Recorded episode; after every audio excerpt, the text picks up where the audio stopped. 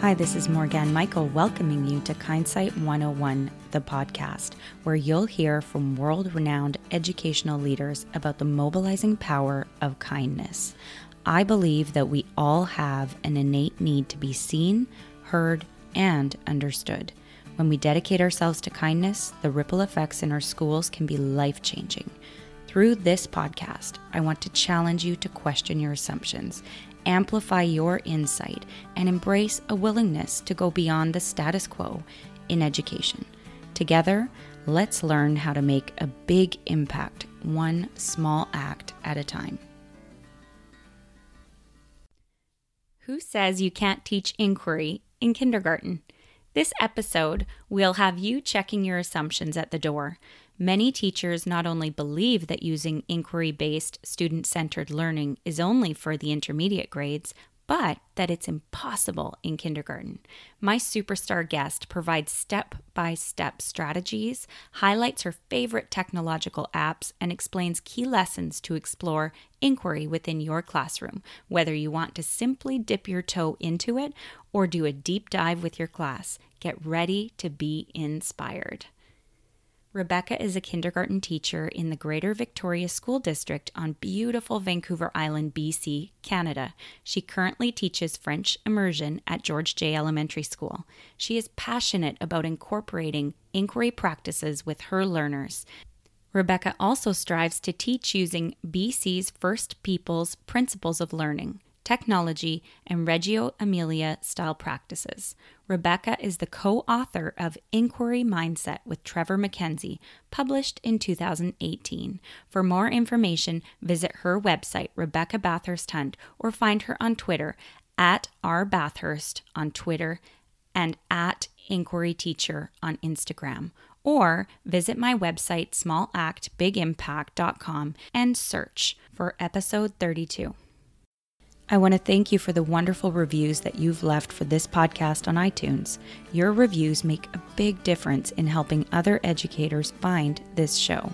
If you think that I'm doing good work here and you'd like others to get inspired and join our 21 day kindness challenge and movement, I'd love it if you would take a minute, head over to iTunes, and leave a review. Thank you so much. Thank you for joining me on the podcast today, Rebecca Bathurst Hunt. And it's so great to have you for this really important conversation about kindness and inquiry learning. Thank you so much for having me, Morgan. I'm really excited to be here. So, when the new British Columbian educational curriculum rolled out, there were a lot of elementary and middle school teachers who were completely fearful and really kind of nervous about how difficult it would be to navigate the world of these big ideas and competencies and learning standards. And I know even on some level, I resisted the idea of a more project based or inquiry based learning style, initially because it had me sort of believing that our students would lose the quality instruction of the part to whole model and that it was too messy and that our students would become less competitive when it came to university applications. And then, most importantly, I think I was fearful that this big picture learning was impossible in the primary years, which is what I really was rooted in um, in terms of my experience in K to 2. So that was then, and this is now. And I think I really changed my tune with the advent of numerous visionaries and early adopters like you who have created mm-hmm. such a strong and effective example of what inquiry based learning can look like. And, you know, through your book, Inquiry Mindset, it really gave me a sense of how, like a roadmap for how this really works and how it actually fulfills you know this sense of honoring the individual student through their learning process so that being said, I know a great number of teachers who still are very reticent to embrace inquiry based learning. So I guess I'd like you to maybe first start by maybe talking a little bit about what you believe inquiry based learning to be, and then how you would approach inquiry based learning in the primary and elementary years. So, what are some sort of actionable tips and approaches you could take to reach students where they're at? I know that's a big question, but maybe you can start it off. Yeah, thank you. I think you definitely brought up some realistic points and a lot of thoughts that went through, I think, most educators' mind with the shift in the new curriculum, the revised curriculum in the past five years or so. Um, I think for me, inquiry based learning is really allowing and empowering our learners to find their voice, to honor their passion and their choices, and to bring those to life in the classroom. And with the revised curriculum in British Columbia, having those big ideas really allows us to have the time and the space and just like the energy to honor those passions and choices and voices. Um, inquiry based learning in the primary years, I think, can be rolled out similarly to how it's rolled out with our older learners. Just having a little bit more focus on that structured type of inquiry is important mm-hmm. when we're really kind of fostering and beginning um, to empower those research and learning and academic, if you will, skills mm-hmm. um, in the early years. I find that starting with questions is a wonderful way to get going. So, if you're kind of a new teacher, or if you're new to inquiry, or you're wanting to dabble a little bit, um, questions is a great way to kind of spark uh, those interests and, and their passions in the primary years. And even what is a question? Where does a question come from? What are different types of questions? Is a great place to start. I really like to structure my year using the types of inquiry. So, if you are familiar with Trevor MacKenzie and um, his first book, Dive into Inquiry. There's a really powerful sketch note that I sketched with him, um, and it has the four types of inquiry. So it's got structured all the way going across the swimming pool to the deep end. So we start in the shallow end with structured, and we go all the way to the deep end with free inquiry. Mm-hmm. And so, for those teachers who are kind of just starting out, or even at the beginning of the year, I personally teach kindergarten. So, structured inquiry is that shallow end of the pool where the teacher is really guiding the learners all together in one kind of inquiry. So, that's where the, the idea of questions can come into play and kind of dabbling a little bit in like, what is inquiry? How are we learning together? And really. Martina, if you're in the school, could you please come to the office? Martina? So, really dabbling and having those learners kind of take part in an inquiry altogether is a great place to start. Kindergarten is so important that our learners and and their interests and their passions are honored. But at the same time, in those primary years, we're really fostering and developing those beginner literacy and numeracy and social skills. And so I find going through the different types of inquiry is extremely powerful and helpful. I love that. Guide. Yeah. yeah. that's so important. And I, I love that you talked a little bit about how to approach it from the beginning, because that was another question I had is, you know, it's September and you want to kick off inquiry, but you don't want to dive right into that deep end of the pool. How do we prepare those students for the inquiry process, uh, you know, early on in the year? And so I love that approach is that you can dip your toes in too and you can just start with the questions and really allow their questions to guide you. Is that is that kind of correct? That's totally it. Yeah allowing their questions and even just what is a question and having those questions guide you and that can be structured right? Yes. that can still be you're all inquiring say about birds and bird's nest and you're all following that together and perhaps you're following a few different questions and you're researching as a group using nonfiction texts or a video that you found and those are kind of informing and kind of um, guiding the process but yeah you're all working together and I find that as my year progresses as a kindergarten teacher, when we're ready, we shift into controlled. So that, and when I shift into controlled, I'm kind of giving them a little bit more responsibility, right? I'm letting letting the reins loosen a little bit and that there might be a little bit more choice in how they're learning or in what questions they're answering. And as the, my year progresses even further, I'm moving into that guided. Mm-hmm. So more choice and voice, more choice on what resources or how they're showing their learning and their research. And if all goes well, sometimes we get to free inquiry, and sometimes in kindergarten we might not. And it's not always a goal. Mm-hmm. It's not mm-hmm. like we're checking boxes and having to get to free inquiry. The goal is really that our learners are loving what they're doing. They're being able to follow what they're interested in. Their voice is heard, their questions are honored, And really, they're learning that they can answer their own questions and that they can follow something that's important to them, research, show what they know, and continue that cycle. Like, where does it take them next? I love it. And I think these days that educators are can really agree that it's important to focus on this process versus the product.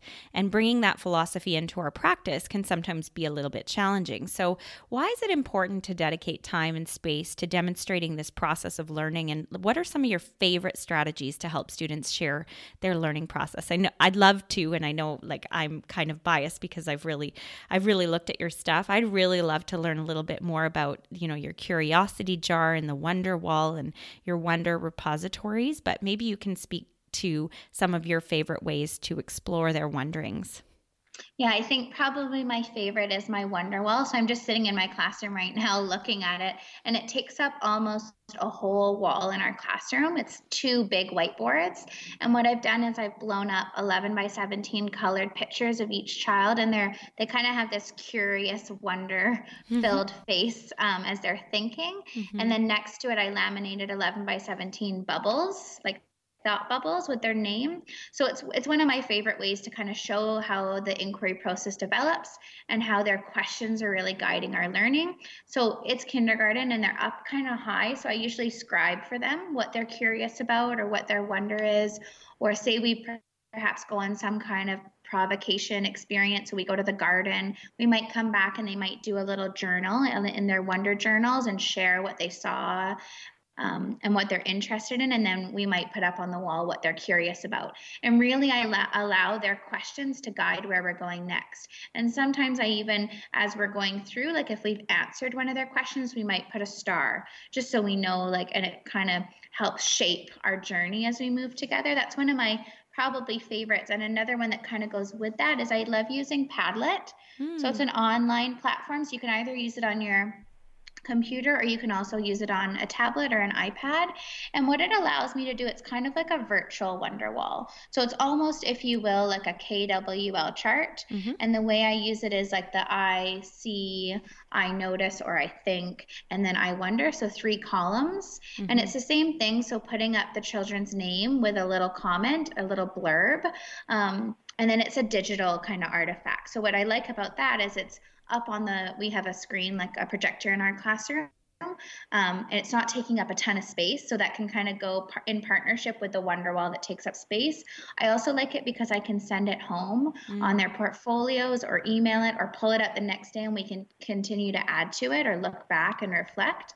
So both of those are probably my two biggest go-to's of kind of ways to bring in questions into kindergarten. And i also i teach french immersion so finding ways to build in oral language with combined with questions that's at their level can be tricky. Yeah. So I find like that what do you see? What do you think or what do you notice? And and then what do you wonder? Sometimes can be tricky in French, but the I see is probably probably my biggest go to, especially at the beginning of the year, because it's building language and it's at their level. Like a lot of them can say, je vois, I see. And then even if that final word of the thing they notice is in English, it's still fostering that everyone's answer is welcome and we're building that French in at the same time. And in English, for a lot of our, lang- our English language learners, that's such an important part as well. Yes, developing that language. And as you know, for nearly 10 years, I, I was a French immersion teacher in primary, mostly K to 2.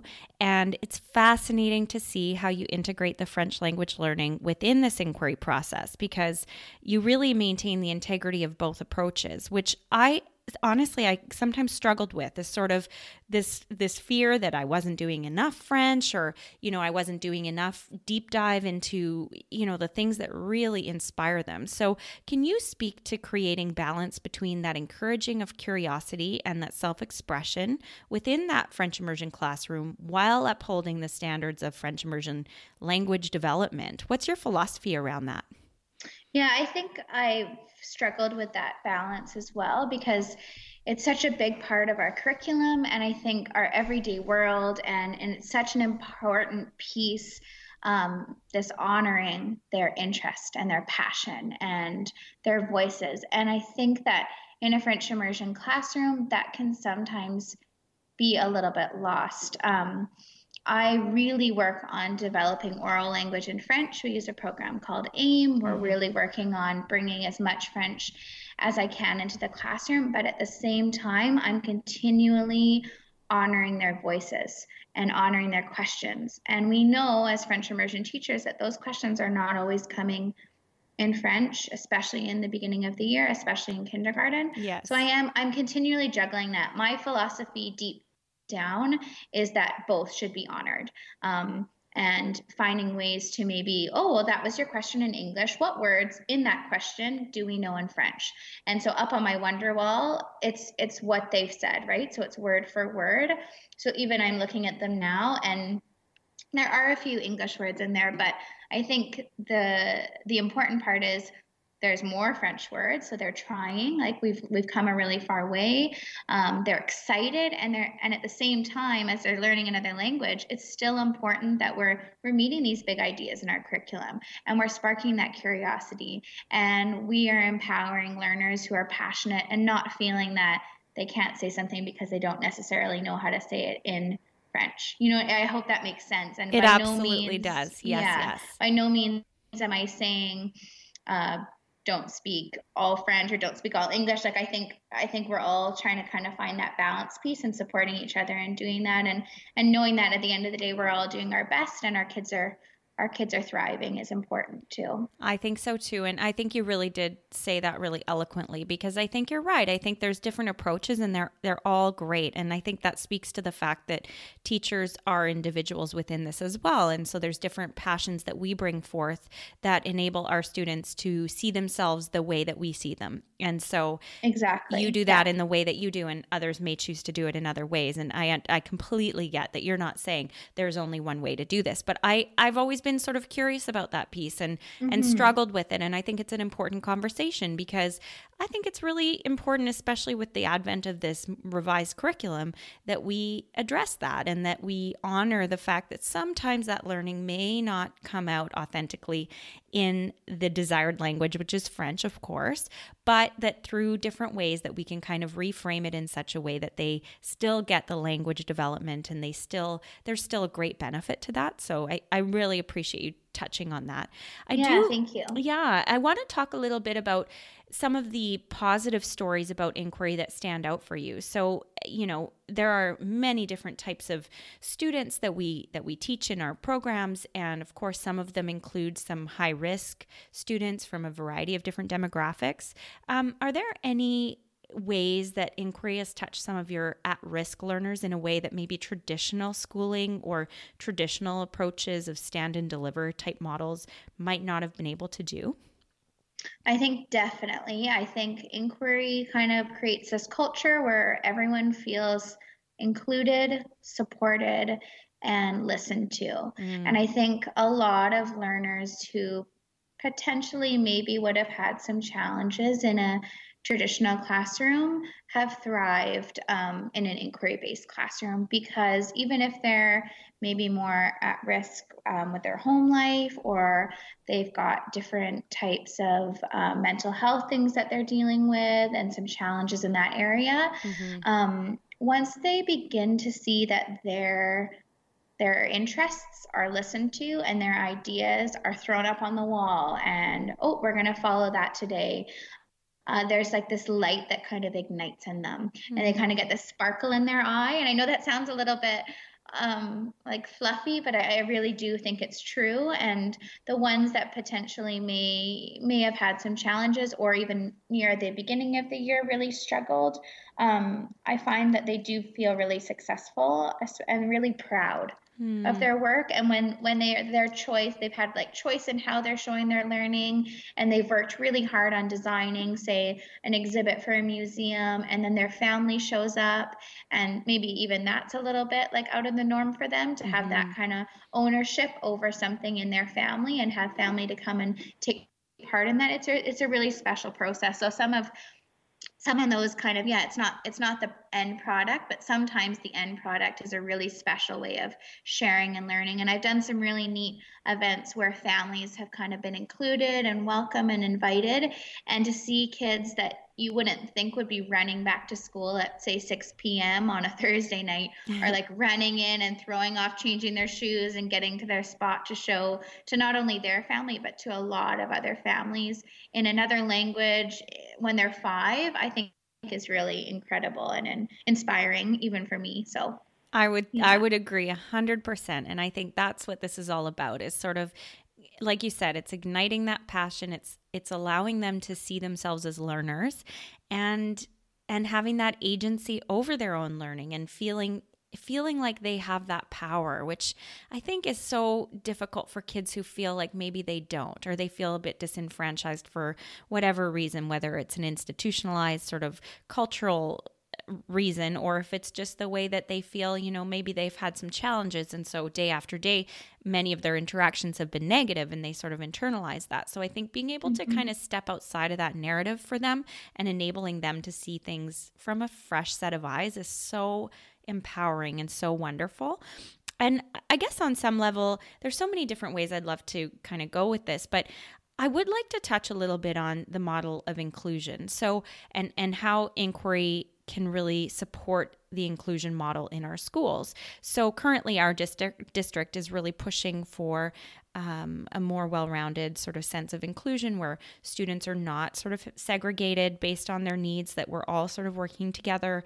That there's more of a team approach. Can you speak to that a little bit? How inquiry can kind of support the inclusion model, but also even for some of those students who need more support, how do we provide that support in a more personalized approach to education? Yeah, I think I, I love um, pushing towards more having everyone in the classroom. And I think that's kind of what you're speaking to here uh, instead of like more in silos around the school. Um, yeah. And I know that that's something we're really working towards at our school as well. And I think that inquiry, it, it kind of meets students where they're at, right? So it's allowing it's allowing them to kind of foster those beginner research skills especially in their primary years.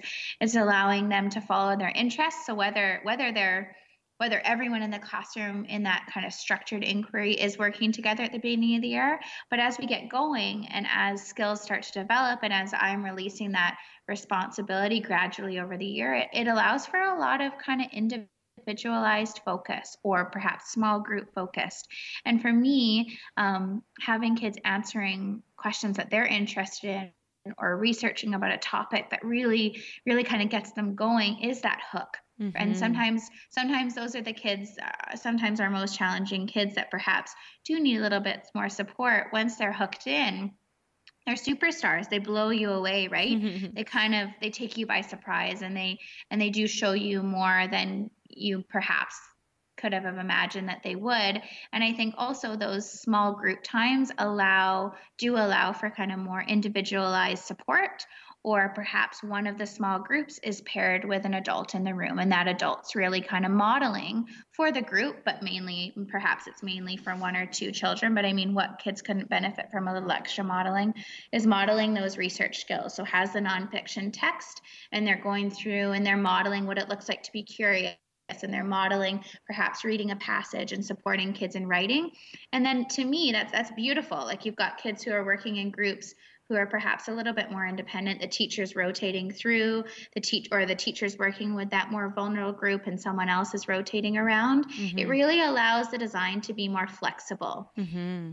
and for the environment to just kind of support in the ways that we need um, those learners to feel supported. And I hope that makes sense. It really does. And so I guess as a jump off, I mean, there's I'd like to t- to speak to the environment of the classroom and the culture a little bit, but I'd like to start um, to start first with sort of the importance of developing the growth mindset and maybe some of the ways that we can enable students to reframe this concept of failure or you know taking risks in such a way that you know when they're when they're being asked to be creative or innovative that that can be very difficult so acknowledging that it's difficult acknowledging that the end result is not the goal so that piece and then afterwards maybe we can talk a little bit more about the physical environment because i think that's a very very important piece as well so perhaps you can mm-hmm. speak to that you know, the importance of establishing and supporting the growth mindset. Yeah, I love that. I love the idea of the growth mindset. Like, I can't do this yet. And I think in primary, you kind of have this balance of those go our kids that come in who have perhaps a lot of prior experience and have a lot of that prior knowledge that we can tap into. And then you do have those ones that are maybe a little bit more reluctant to participate or don't have as much experience and haven't experienced those things. And so you do have this kind of like push and pull, if you will, of those who feel that they can fail and they can try and they can get back, back get back up again because it's been supported and it's been modeled in their home. And then you have others that need a little extra with that. And my biggest thing is modeling that and being kind of an example of what it is to have a growth mindset or an inquiry mindset or what it looks like to make a mistake conversation. So in our classroom we do a lot of sharing circles and those kind of activities to that allow reflections to become vocalized whether it's as a whole group or in partners or one on one. And that ongoing conversation of we're all learning and we're all here together. And our biggest thing in our room is what's most important about a person is what's in your heart and that you try your best. And that's kind of celebrated and honored and continually touched on throughout the year.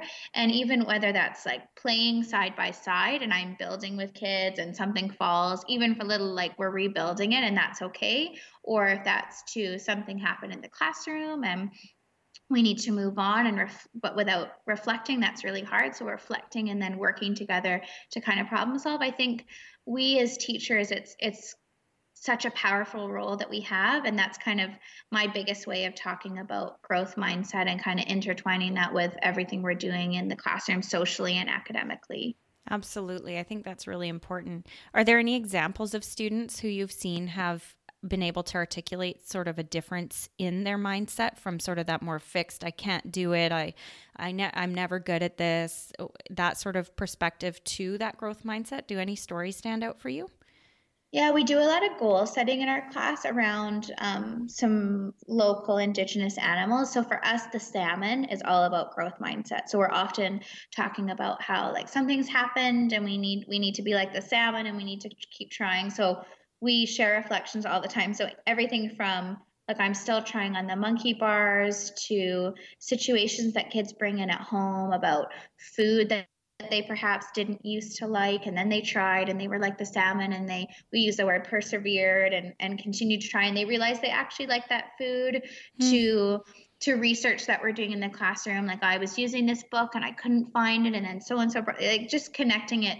to all the different ways of knowing. It's pretty special. So i think finding ways to connect with your learners in that sense and i found that indigenous animals have so many things that connect to what we're teaching and all the teaching local teaching behind them ties really well with what we're doing in the classroom and and it connects to kids like the idea of animals and the teachings behind them younger kids i find it just it it makes sense to them and yeah. they and they lend it they tend to it really well so that's great yeah. no i love that um, just in that vein before we move on how has being vulnerable in front of your own students sort of um, encouraged them to take risks? Have you ever shared a time when you felt sort of like you didn't have it all figured out in front of your students? And did that sort of open their eyes to their own ability to be vulnerable and admit that maybe something didn't feel easy or that they were sort of working through that learning process themselves?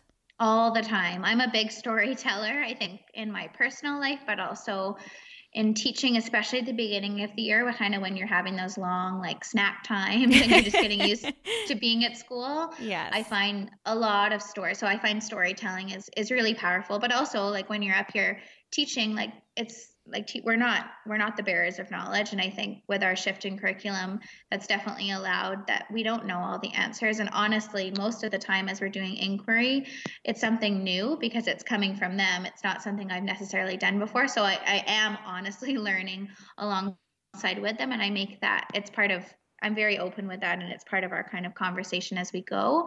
And I think the kids really understand that that we're all really learning together. And sometimes someone else is the expert and so modeling, like, I didn't know this either. That's really interesting. Let's have you come and sit up on the chair and it's your turn to share or having parents come in and me even modeling how curious i am and asking questions in that sense i think i hope kind of instills that oh well madame didn't know either and that's okay and together we figured it out or yeah. Yes, I love that. I think that's and I think that vulnerability piece is has come up time and time again in these mm-hmm. conversations mm-hmm. because whether you're an educational leader, uh, you know, uh, in the form of a principal or whether you're doing that in front of your in front of your class with your kids, um, that that piece is so important because it just mm-hmm. lets down you can just all let down your guard you can take off the armor that that you know protects your fragile heart and that piece that says somehow you're unworthy or you're you're never going to amount to what what the expectations are. And you can just go let's just enjoy this learning process for what it is. And when the teacher is able to be vulnerable in that way i think it just really models that for the students right? Which is so so important. Um, totally. um, so i would like to talk a little bit about the the importance of establishing a positive classroom culture but really from the the standpoint of the classroom design. So you've talked about about the importance of this, and of course in the book you touch a little bit on this or quite a bit on the cave and the watering hole and the campfire and and this concept of life and sharing out. So can you talk a little bit to the physical environment and then also that classroom design? Mm-hmm. Yeah. So, environment for me is huge, whether it's at school or in my home life. Um, I think the importance of having a, an environment where our learners feel welcome and where their curiosities can be sparked and where there's different areas around the room is crucial. Um, I think that as teachers, sometimes creating an environment that perhaps is um, picture perfect or i've heard like a lately like pinterest worthy or instagram mm-hmm. worthy it can it can be like a little heavy and and challenging and as much as we all love beautiful things it it can be a burden uh, financially so mm-hmm. i think mm-hmm. finding ways to do that that makes your heart happy but also makes your wallet perhaps happy and but also makes your learners feel feel safe and included and welcome is really important. And for me, it's a lot of kind of natural colors and um, things that can kind of be tinkered with and open-ended play materials that can can be made into anything or can be part of what we're learning about. And it's really not tied down to specific things. It also looks like a very open space. So i have a lot of room for group work small and big and a lot of spaces that could be individual. So that's kind of when you're talking about the cave. So having that individual space, and maybe that's kids that need a little bit more space, or perhaps are needing a break, or perhaps are working individually on a clipboard and researching on their own. Um, or then we have ideas like the campfire where we're coming together and we have a big carpet space and we're sharing. And just as you can imagine at a campfire where stories are being passed back and forth and reflections are being shared and we're learning together.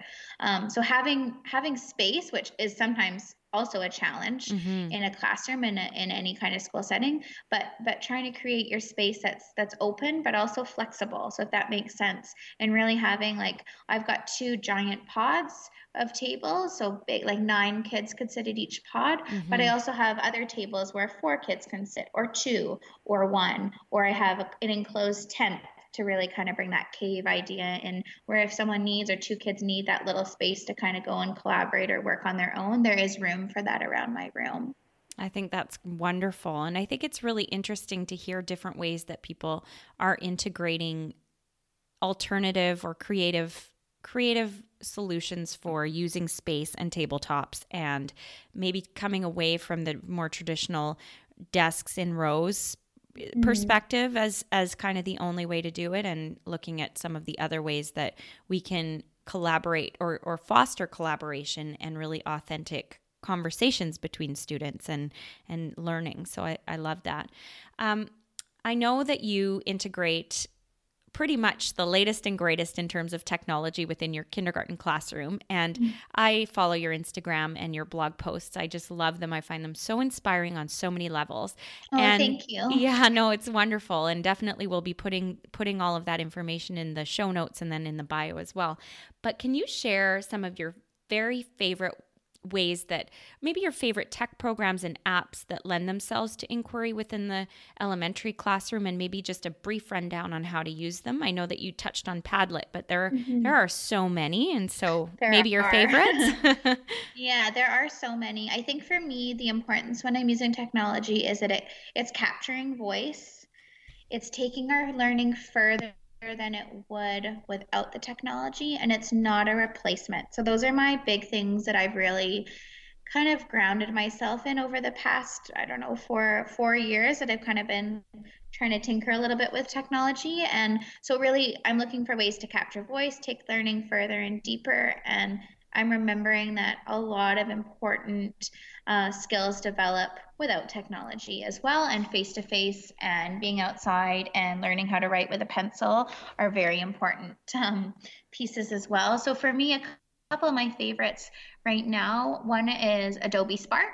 So it's a it's an iOS app, so you'd be using it on the iPad. However, I think recently you can use it on Chromebooks and on your web browser as well. And what it really does is it allows learners to kind of take an idea or share about a topic in a easy way. So it gives you a slide. You can add in a picture of your work, a video, but it also has the option to search in the app. So it's a safe search okay. for icons or photos related to your topic. So say you're doing elephants, they could type in, or you could help them type in elephants, and different pictures would come up which to me is a lot better than putting elephants in oh, on yeah. Google. Oh, if that yeah. makes sense. Oh, it does. Yep. and then there's uh, so you can type, you can add text, you can add photos, but you can also hold a record button, which is very user friendly, especially for our younger learners.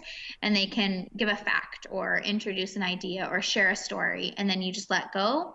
Go to the next slide. Do the same thing and then they can add music and it kind of just creates this beautiful presentation. And i know that sounds really easy because once you get going and you've kind of played with it it is actually easy and it creates like a professional looking little project. So that's one idea and i usually like to introduce it in kind scaffolded as we perhaps do a few as a class. So maybe we've gone on some kind of provocation. We went to Goldstream and we came back and we've looked at pictures and they've drawn a journal of what they saw or what they noticed. And then they're sharing that idea. And then once they get comfortable with it, that's when I'm kind of scaffolding it. And some groups love projects like that, and others don't take to that as well, right? So then mm-hmm. you're meeting your learners where you're at, and that's when I'm kind of handing over that ownership and letting them kind of tinker and try out some things on their own. That's probably one of my biggest go tos to kind of share. Another one that I just started using this year is called Clips. Mm. And again, they're, these are both free, they're both like tablet or um, iPad kind of apps. And it's another great little like video making. So I often, with inquiry, we do a lot of creating kind of artifacts to show what we've learned. So whether it's kind of those makerspace model projects or, you know, the cardboard constructed animals or things like that, but then tying in and like what could you share about this? or how did you make it? Tell me about your process. Um, and clips is a little quick way. You just again it's like holding a button. They can talk over a picture or over a movie. They can add in little um, words, which is great for beginner writing practice and that oral language piece, whether it's in English or French, mm-hmm. um, depending on what you're teaching in, is, is really important. So those are two of my favorites right now.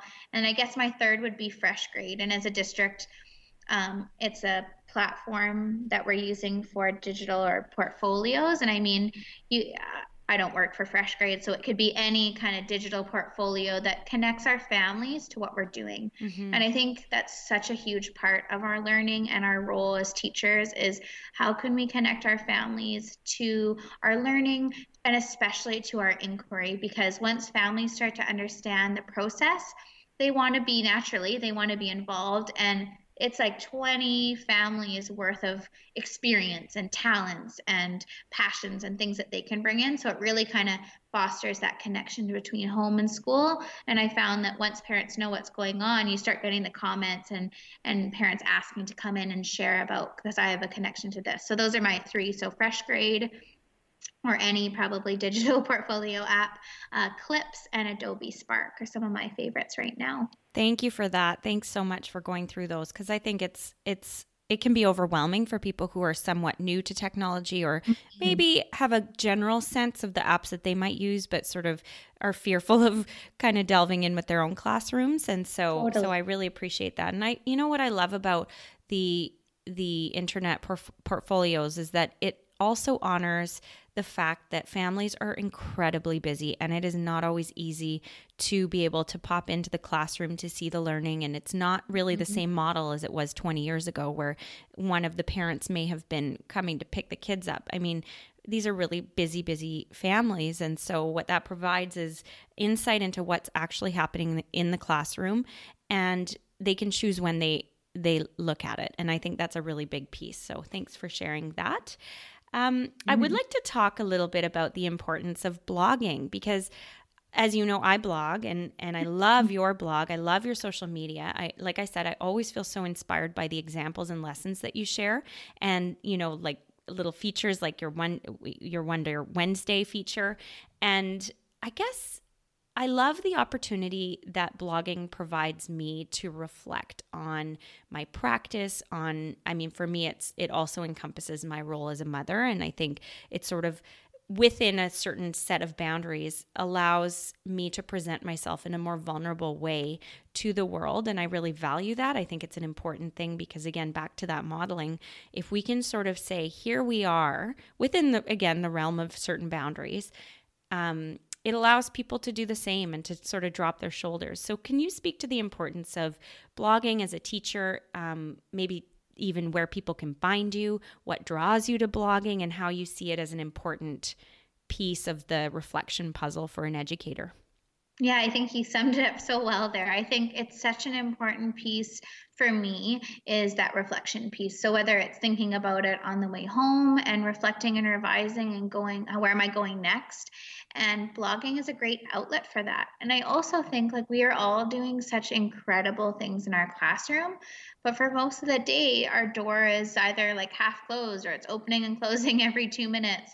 And we don't really know what's going on in each other's classroom. And, and I find some of the most powerful Pro D and professional learning opportunities that I've had is honestly through watching um, teachers' Instagram stories or mm. connecting and finding something great on someone's blog and then just like getting down this rabbit hole on their blog because you want to go through all their posts and yes. bookmarking it or subscribing and following following.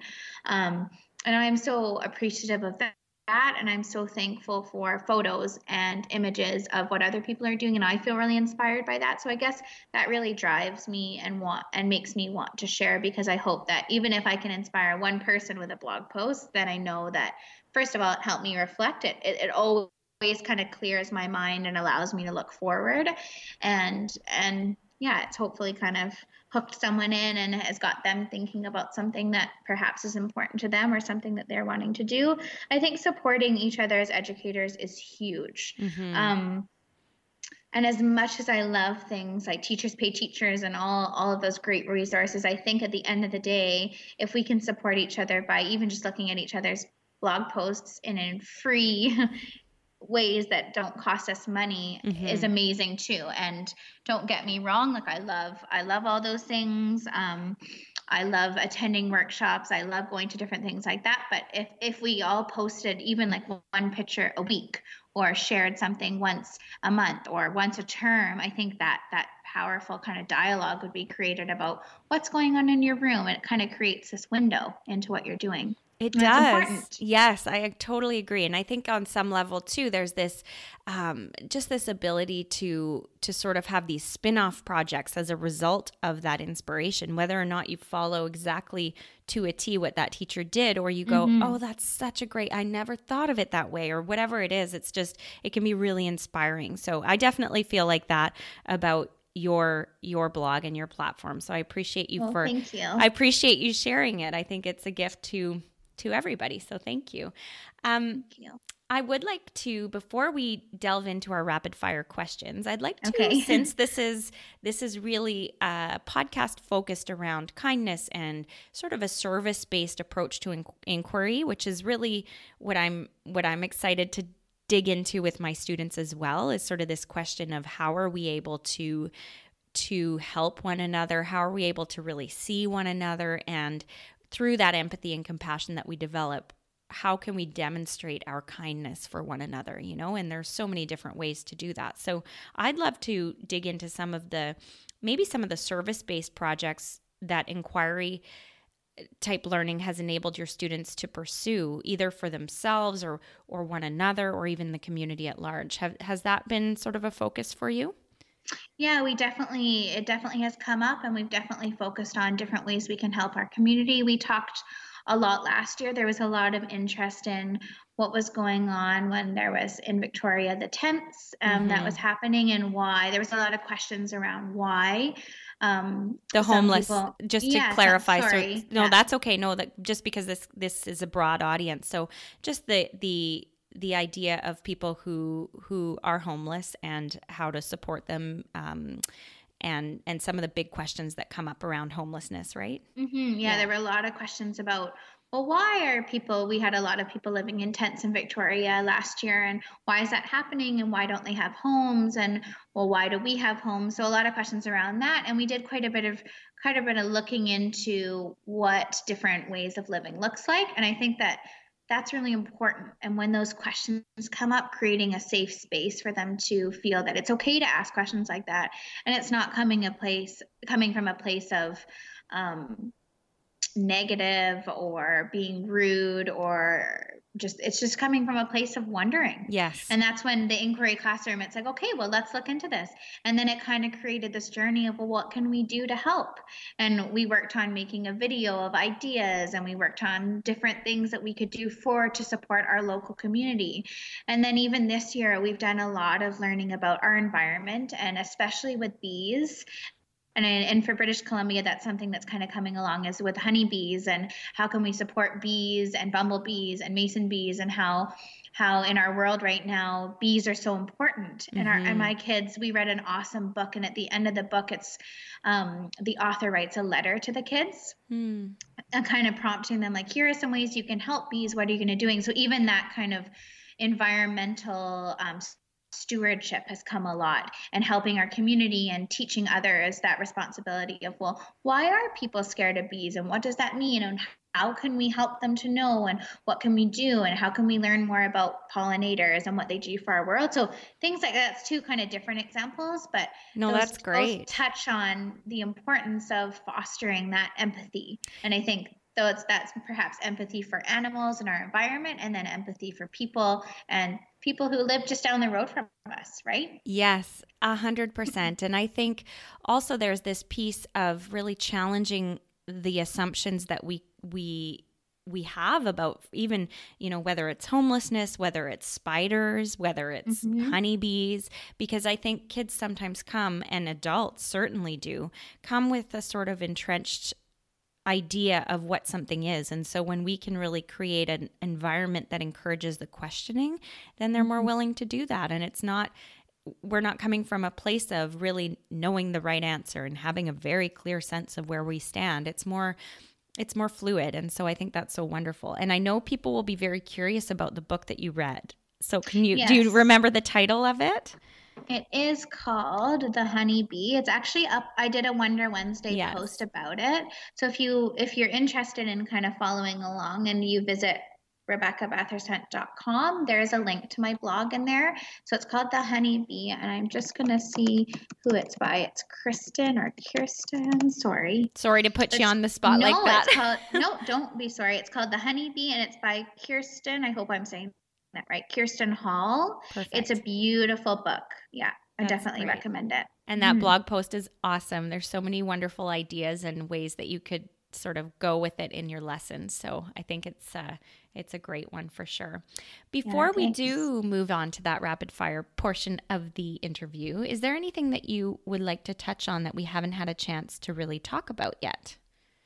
I think just the importance of really, as kind of that inquiry teacher and having that growth mindset of just trying to look at your practice and I, this is something i continually do like almost every day. I try to look at my practice and think like what could i do to make it a little bit more powerful a little bit more meaningful and to create change a little bit more for my learners? What what's something small that i can tweak? And i think sometimes when we're talking about new things, so say if inquiry is new for you or some kind of math kind of way of teaching is new, as teachers, we feel we can feel it can feel overwhelming, mm-hmm. and that mm-hmm. that's really normal. And having that dialogue and support with your colleagues is so important. But just tweaking one little thing, even if we tweaked one little thing a term, and kind of watching that and teaching slow right? So we're mm-hmm. we're tweaking something we're reflecting on how it's going. That's kind of my biggest piece that i'm that i'm working on right now. So hopefully by saying that it it kind of inspires someone or makes them feel like yeah i am doing i am doing a lot. And at the end of the day i think we all work really hard and and patting ourselves on the back and lifting each other up is is really important. I think that's such an important thing to touch on as well. And it sort of works into that mindfulness concept as well. And that idea that we are enough and that we don't have to do it all in order to be successful at this approach to learning.